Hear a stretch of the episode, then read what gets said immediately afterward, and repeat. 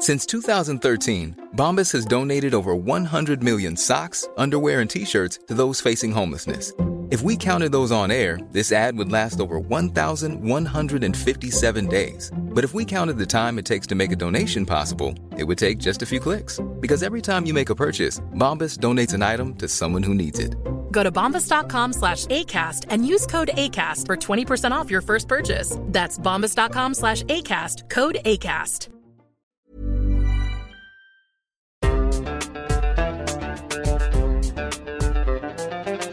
بودكاست صوت.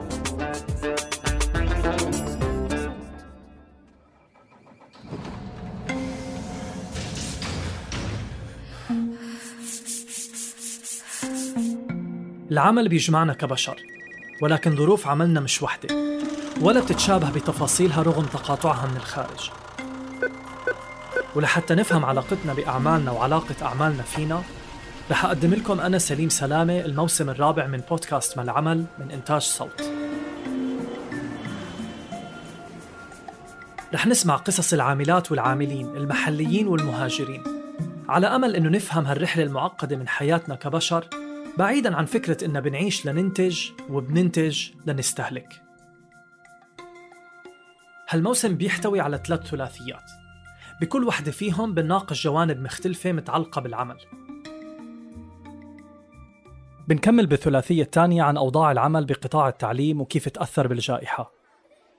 بس هالمرة بنسمع من طلاب وطالبات من يلي تضرروا أولا من أطول إضراب للمعلمين بتاريخ الأردن وثانيا من جائحة كورونا يلي تلت هالإضراب بنفس سنتهم الدراسية.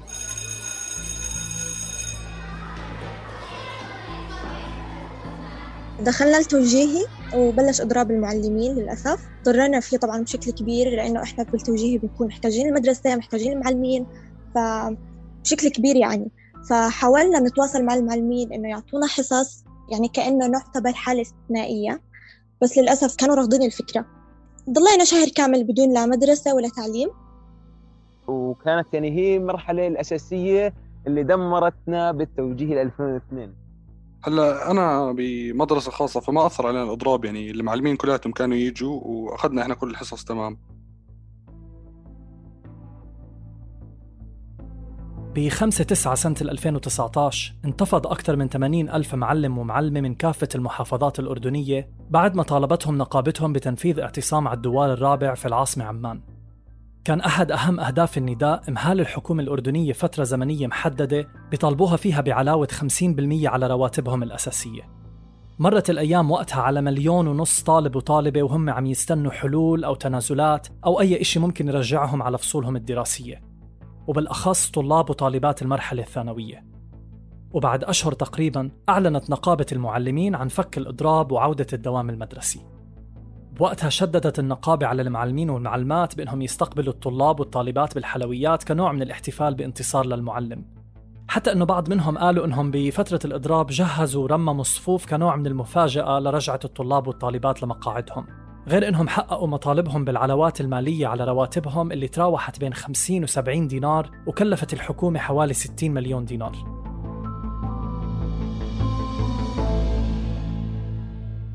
لكن هالاحتفال ما طول. سنة 2020 حملت للجميع مفاجأة تانية. كورونا بلشت والحكومة وقفت قرار العلاوات بحجة خطة التقشف والمدارس تسكرت. فجأة ب 15 3 قرروا يسكروا كل شيء حرفيا ما في مدارس ولا جامعات ولا ولا شيء فحتى private يعني ما كنا نقدر ناخذ حتى حصص private بالبيت ما كنا. فهذا الشيء أثر هاد صوت مرح طالب التوجيهي. يعني حتى ما كنا قادرين ندرس ولا كنا قادرين نستوعب يلي بصير خايفين من الجهتين. دراستنا في كوم والبلد كوم والمرض كل شيء منتشر. وأصلا رئاسه الوزراء تعطيل المدارس. ومن يوميتها بلشت المفاجآت تاع التوجيهي طبعا أول فترة كانت وهذا صوت علي. طالب توجيهي معيد بمدرسة حكومية. طبعا أول فترة كانت منصة درسك مشاركة على الإنترنت وكانت لسه مش مجانية. آه بعدين طوروها على التلفزيون. طبعا في شبكات نت كان ضعيفه أيامها. مش راح تلحق تحضر الحصة اللي على التليفون.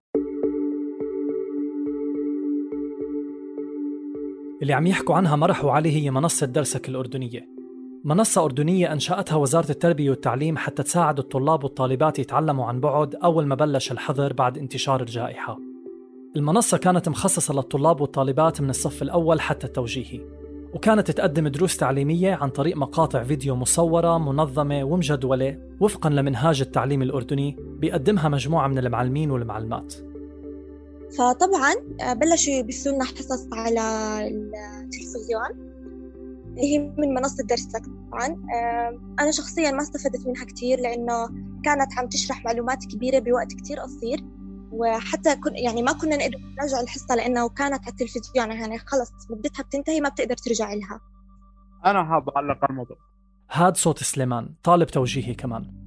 هسا إحنا كأردن كمملكة آه، البنية التحتية لشبكات الإنترنت وللتواصل الاجتماعي آه، بنقدر نقدرها بنسبة من واحد لعشرة راح تكون تقريبا بين الأربعة ونص للخمسة. لأنه مش الكل متوفر عنده الأجهزة الإلكترونية لحتى يقدر يتواصل عن طريق الإنترنت. فكانت إنه كنا بنفضل المدرسة تفضيل المدرسة للسبب هذا إنه مش الكل راح يقدر آه، يستغل وقته على الإنترنت أو يقدر يشتغل على الإنترنت. تقدير سليمان للأرقام اللي بتخص الإنترنت مش مبني على إحصائية واقعية لكن في استطلاع نفذته الجامعة الأردنية شهر 4 2020 أشارت نتائجه أنه 80% من المستجيبين يلي بيتابعوا منصة التعليم الإلكتروني والقنوات التلفزيونية التعليمية بيشوفوا إنها مش بجودة التعليم المدرسي. أظهرت النتائج كمان أنه نص مستخدمين منصة درسك من الطلبة واجهتهم مشاكل تقنية خلال عملية التسجيل والمتابعة لهالمنصة. لكن طبعا مش كل طلاب وطالبات الأردن كانوا مضطرين إنهم يدرسوا بهالطريقة. الوضع كان بيختلف من مدرسة لمدرسة مثل ما حكى لنا سيف أحد طلاب المدارس الخاصة بعمان. هلأ إحنا اللي صار آه، الموضوع كان كثير مختلف. إحنا لما بلشنا ناخذ عن بعد آه، عن على تطبيق تيمز آه، وفي مدارس على زوم زي اللي قاعدين عم نجتمع فيه. هيك كانوا أغلبية الاجتماعات مع المعلمين وكانوا هيك حصصنا. أول شيء ما كنا ناخذ كل الحصص بعدين صرنا ناخذ كل الحصص وكانت كلياتها مباشرة وكان نقدر إحنا نتفاعل معاهم ونسألهم أسئلة. بس يعني جودة التعليم ما كانت أكيد زي جودة التعليم إحنا بالصف. يعني عشان إحنا بالنظام اللي بندرسه بتدرس صف 11 و12 وبتقدم بتمتحن بآخر صف 12 فيعني كله تراكمي. طلاب وطالبات بعض المدارس الخاصة كان وضعهم مختلف عن غيرهم بالأخص في المدارس الحكومية. لكن معلمينهم ومعلماتهم مش بالضرورة كان وضعهم مميز أو مختلف عن بقية المدارس. قبل ما يتم حل نقابة المعلمين بأواخر 2020 تلقت النقابة 3000 شكوى من معلمين ومعلمات بالقطاع الخاص بعد ما تلاعبت إدارة مدارسهم بأجورهم وقلصتها لنسبة وصلت أحيانا ل 75% بموجب أمر الدفاع رقم 24 والبلاغ رقم 16 اللي رح نترك لكم تفاصيلهم بالوصف. هاد غير عن حرمان بعضهم الآخر من رواتبهم لعدة أشهر من دون حسيب ولا رقيب. بوقتها يبدو أنه كان في انتقادات لآلية رقابة وزارة العمل على قطاع التعليم الخاص وطريقة تعاملها مع شكاوى المعلمين والمعلمات سواء في طرحها كأرقام وبس أو فرض مخالفات بمبالغ قليلة على إدارات المدارس المخالفة. قليلة يعني مش كفيلة بأنها تردعهم. كل هاد من غير حلول جذرية للمشكلة أو متابعة أو رد للحقوق. بعض إدارات المدارس للأسف هددت المعلمين والمعلمات بإنهاء خدماتهم إذا ما رجعوا فرق المبالغ اللي بيتقاضوها من الضمان. واللي حصلوا عليها من برنامج استدامة المقدم من الضمان الاجتماعي. التعديلات على أمر الدفاع رقم 6 رجعت جددت هالمعاناة بسبب السماح للمدارس الخاصة بالخصم من رواتب المعلمين والمعلمات اللي مش مكلفين بعمل من غير ما يرجعوا لوزارة العمل. الإشي يلي سهل ومكن أصحاب المدارس إنهم يستغنوا عن كتير من معلمينهم ومعلماتهم وينهوا عقودهم. وبالرجوع للامتيازات يلي قدرت تقدمها بعض المدارس الخاصة لطلابها وطالباتها هيك امتيازات ما كانت متوفرة بالبداية للطلاب والطالبات بباقي المدارس.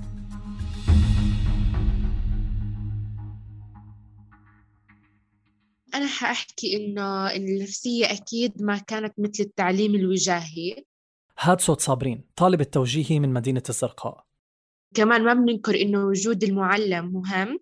بجانب الطالب أكيد كانت النفسية أبدا مش مريحة وما كان في دعم نفسي إنه أكيد بالمدرسة في تشجيع أكتر وفي دعم أكتر من البيت. آه وكمان في إنه في حدا بيدعمك وفي حدا بيساعدك على أي إشي أنت ما بتقدري مثلا تساعدي حالك فياته. ويعني أنا كنت أفضل إنه النفسية بالمدرسة أحلى من البيت وأحسن وأريح. هلا لما تنشرح حصه في 45 دقيقة ينشرح درس أو تنشرح مسألة على مستوى الرياضيات أو على مستوى الإنجليزي تنشرح آه، قاعدة بالمقابل على منصة درسك هذا الإشي في دروس بتنشرح بخمس دقائق. فإنه مستحيل يكون في درس فيزياء بنشرح بخمس دقائق أو في كيمياء. العقل البشري ما راح يستوعبه لأنه المعادلات كثير كبيرة علينا. أها بالبداية ما كانوا يستجلوها أبدا. فهذا الشيء كمان كان آه، بشكل لنا يعني موضوع صعب. فبالمدرسة كان بتقدر تتفاعل مع الأستاذ بتقدر تسأله بعد الحصة ممكن تقدر تاخذ منه أي شيء. هسه المنصات التفاعلية ما في ولا منصة باستثناء المنصات الخاصة. كمنصة للمملكة الأردنية هاش آه، منصة. نقدر نتفاعل عنها منصة تفاعلية خلال الحصص ما بتقدر تاخذ. بدك تشتري البطاقات التفاعلية لأساتذة خاصين اللي هو زي جو أكاديمي. آه، بس بعدين آه، يعني بلشوا الأساتذة والمعلمين كلهم يوقفوا معنا. بلشوا يعطوا يعني بطاقات مجانا يشرحوا لنا الحصص والمواد كاملة. وبلشوا يعملوا لنا لايف ونتبع معهم على هذا الأساس. وبعدين نرجع لمنصة درسك بس إنه بيعطونا أسئلة كمراجعة. أنا شخصيا كنت أرجع لها مراجعة أحل فيها أسئلة وأطلع بس ما كنت أعتمد عليها كمصدر رئيسي لمعلوماتي لأنه الصراحة ما كانت آه، المعلومات كتير قوية. كطالبة توجيهي محتاجة كم هائل من المعلومات. طبعا كورونا كانت سلبياتها كبيرة أكثر من إيجابياتها وكلنا بنعرف هذا الشيء طبعا ما كنا مستوعبين إنها رح تستمر لهالوقت كنا مفكرين إنه أسبوعين لاحقا وبرغم استمرار المشاكل التقنية ومشاكل بتخص المنصة كمكان لتلقي العلم بين الاستطلاع اللي ذكرته سابقا إنه 72% من المستخدمين والمستخدمات كانوا راضين عن أداء المعلمين والمعلمات اللي كانوا مكلفين بالتدريس على المنصة. يمكن هاي نسبة كبيرة وبتناقض اللي سمعناه من ضيوفنا. بالمقابل بين استطلاع رأي آخر أجرته الحملة الوطنية للعودة الآمنة للمدارس أنه 81% من الأهالي لاحظوا أنه المستوى الأكاديمي لأولادهم وبناتهم تغير للأسوأ بسبب التعلم عن بعد.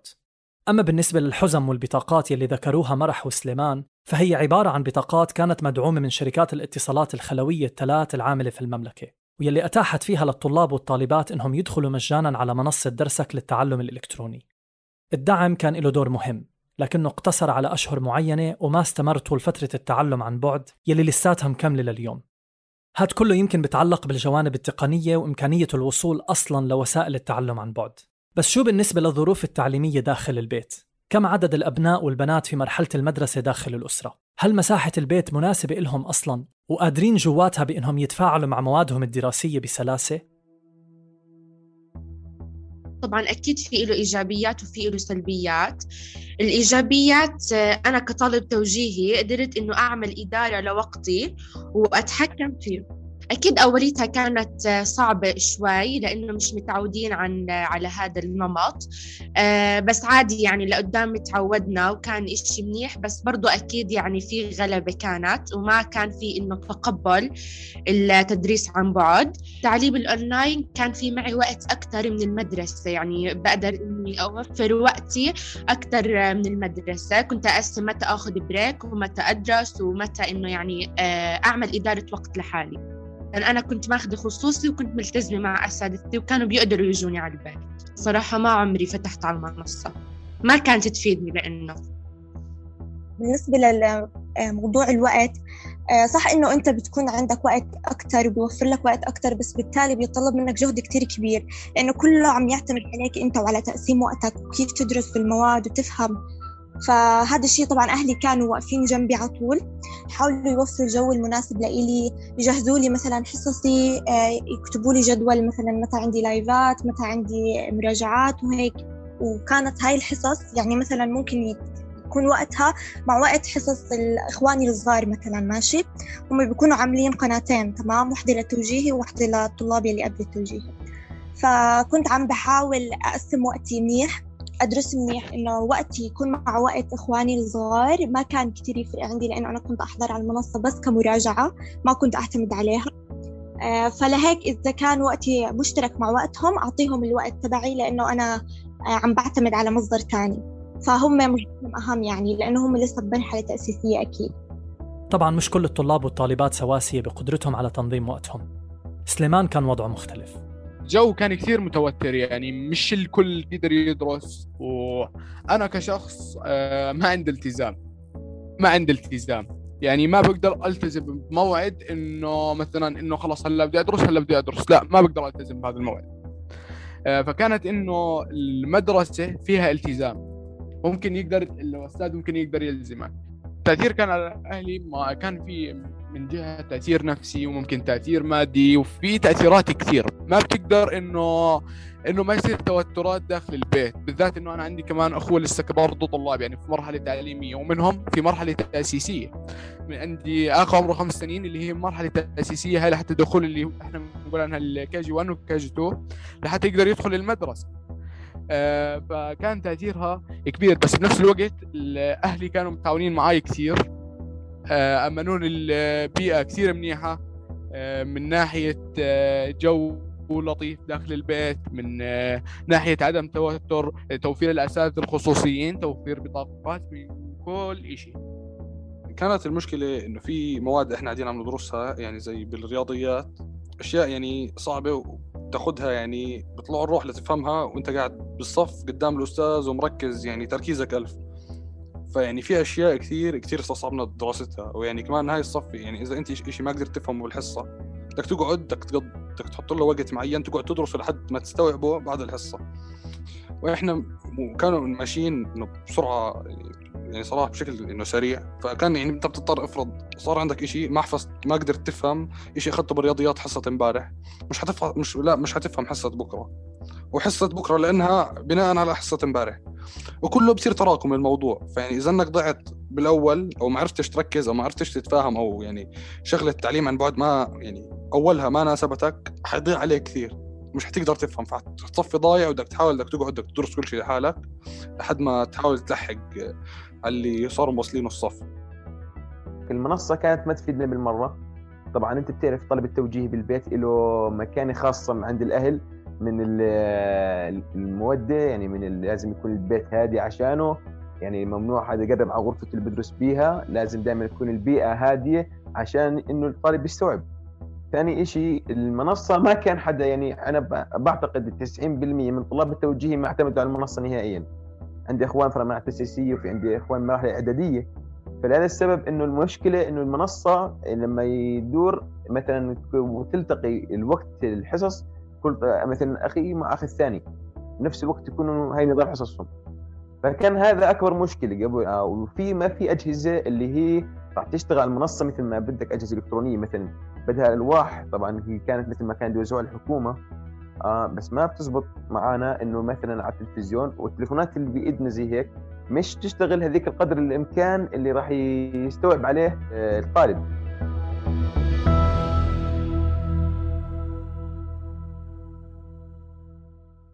في دراسة مبدئية للمنتدى الاستراتيجي الأردني على آثار الجائحة بتفرجي إنه رح يكون في تداعيات على كفاءة وجودة التعليم بسبب قضاء الطلبة وقت أقل في المدرسة والارتفاع الملحوظ بنسب التغيب والتسرب.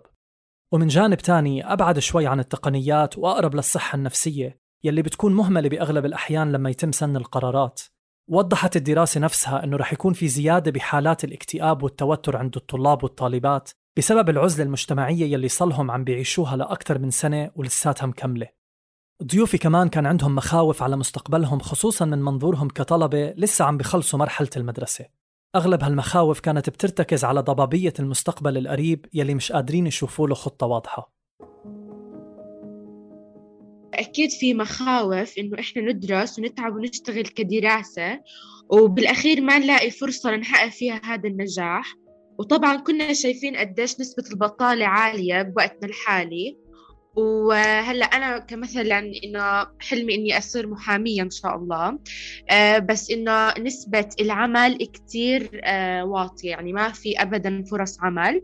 ف يعني بالبلد اللي إحنا فياتها حاليا ما بنقدر نحقق الأشياء اللي إحنا بنحلم فيها. انه أنا كنت من الأشخاص اللي حابين يدرسوا اللي هي سياحة. كنت حاب أدرس سياحة بس بالوقت الراهن إنه تأثيرها عليهم هلأ السياحيين مش ملاقيين مصدر دخل. ما في أي تعويض لا من وزارة السياحة ما في أي حدا قادر يعوضهم. فأنا اللي هو آه، هلأ بدي أعمل أرجع أعمل جدولة آه، للي كنت بدي أدرسه. وفي الوقت الحالي الشغلتين اللي هم السلاح اللي في إيدك زي ما بنقولها لحتى تقدر تخش سوق العمل اللي هي سلاحك شهادتك وسلاحك لغتك وبرضه اللي هي مهنتك. شو ما كانت في إيدك مهنة أنت هون يعني وضعك توب لا في إشي يعني ممكن تحكي مش إيجابي بس إنه خلاني أعرف انقي إنه وين توجهي أنا وإيش بدي أدرس بالجامعة بعد وضع الكورونا. لا أنا قبل يعني كنت بحكي لك كنت السنة الماضية اللي هو صف 11 كنت كثير ضايع وجد ما كنتش عارف إيش أدرس يعني نهائيا. بس يعني بعد وضع الكورونا وصرت أشوف إيش عم بيصير أنا إنه هلأ بدي أدرس وقدمت إن شاء الله كمان باخذ قبولات على جامعات بدي أدرس اقتصاد ومالية. فهذا الوضع إنه الأوضاع اللي صارت والأوضاع اللي اللي ما بتصير بالسنين العادية من ناحية الناس اللي بتفهم بالاقتصاد تعرف إنه صار في أشياء حالات استثنائية وأشياء صارت غير طبيعية إنه تماما. بالسوق يعني بالسوق المالي وصار أشياء كمان يعني باقتصاد البلاد وبالفوائد كل العالم تغير. فإني أنا وجدت جوا حالي شيء ما كنت اعرف إني أحبه وجد إنه عندي شغف له ويعني قررت إنه اتجاه دراستي بعد الوضع الغريب اللي صار. يعني شيء ما كنت متوقعه يصير بس يعني كيف سبحان الله توجهت للشيء اللي أنا بحبه من غير يعني أي بوضع بالمرة مش يعني سلبي يضرني بكثير أشياء بس برضه فادني وخلاني انقي الشيء اللي أنا بحبه وبحب أتوجه فيه بمستقبلي. الأيام هاي للشيء لل... مثل ما بتقول للمعاصنة.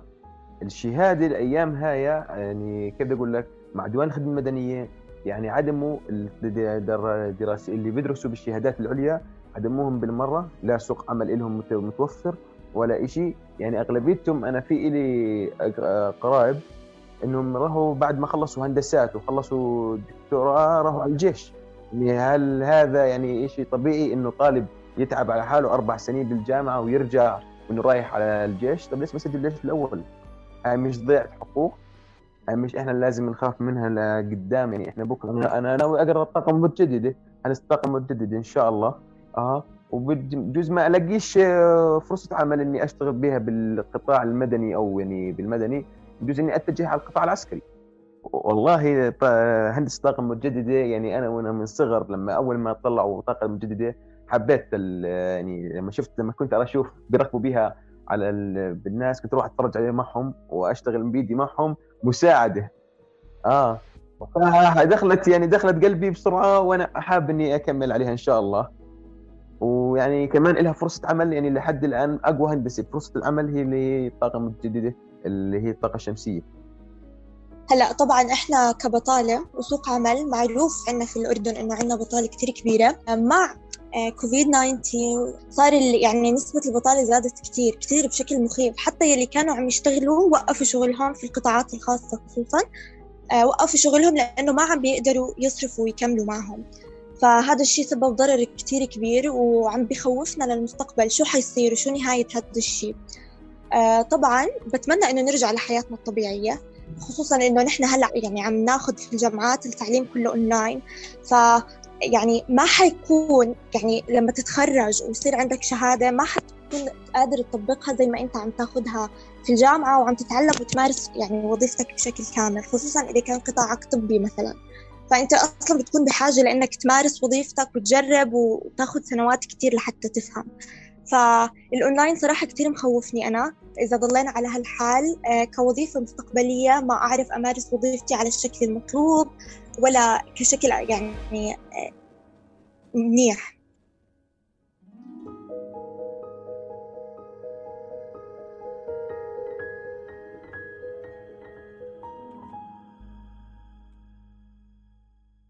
مؤخرا البنك الدولي عمل تجربة قدر من خلالها التأثيرات الضارة للجائحة على تعليم الأطفال وركزت تحديدا على الإغلاق المتكرر للمدارس والتراجع بمصادر الدخل الأسرية. وضحت التجربة كيف بيترك إغلاق المدارس أثر مباشر على تعلم الطلبة بسبب تعليق التدريس الصفي الوجاهي وتقليص الزمن المخصص للتدريس بشكل واضح بسبب المحددات اللي بيفرضها التعلم عن بعد. غير أنه التراجع بمصادر الدخل الأسرية أدى لزيادة بأعداد الطلبة المتسربين من المدارس وانخفاض الإنفاق على التعليم على المدى الطويل. بتشير نتائج التجربة أنه رح يصير في انخفاض ملموس بسنوات التعليم المدرسي المعدلة حسب التعليم والعلامات في البرنامج الدولي لتقييم الطلبة في المستقبل. الإشي يلي بيوضح أنه القرارات المتخذة للتعامل مع الجائحة بقطاع التعليم تحديداً رح تضيع جهود سنين من العمل الدؤوب لتطوير القطاع التعليمي في الأردن. بهالحلقة بنكون قفلنا الثلاثية الثانية وبحلقتنا الجاي بننتقل للثلاثية الثالثة والأخيرة لهالموسم ويلي بنحكي فيها عن الطريق والمواصلات العامة والتنقل. تابعونا عبر جميع منصات البودكاست. كنا معكم من الإعداد والتقديم سليم سلامة. من البحث بيان عاروري والبحث الميداني حازم عياسرة بدعم من مؤسسة أنا أتعلم من التحرير محمود الخواجة ومن هندسة الصوت محمود أبو ندى والنشر والتواصل أشرفت عليه مرام النبالي وبيان حبيب. بودكاست مع العمل من إنتاج صوت.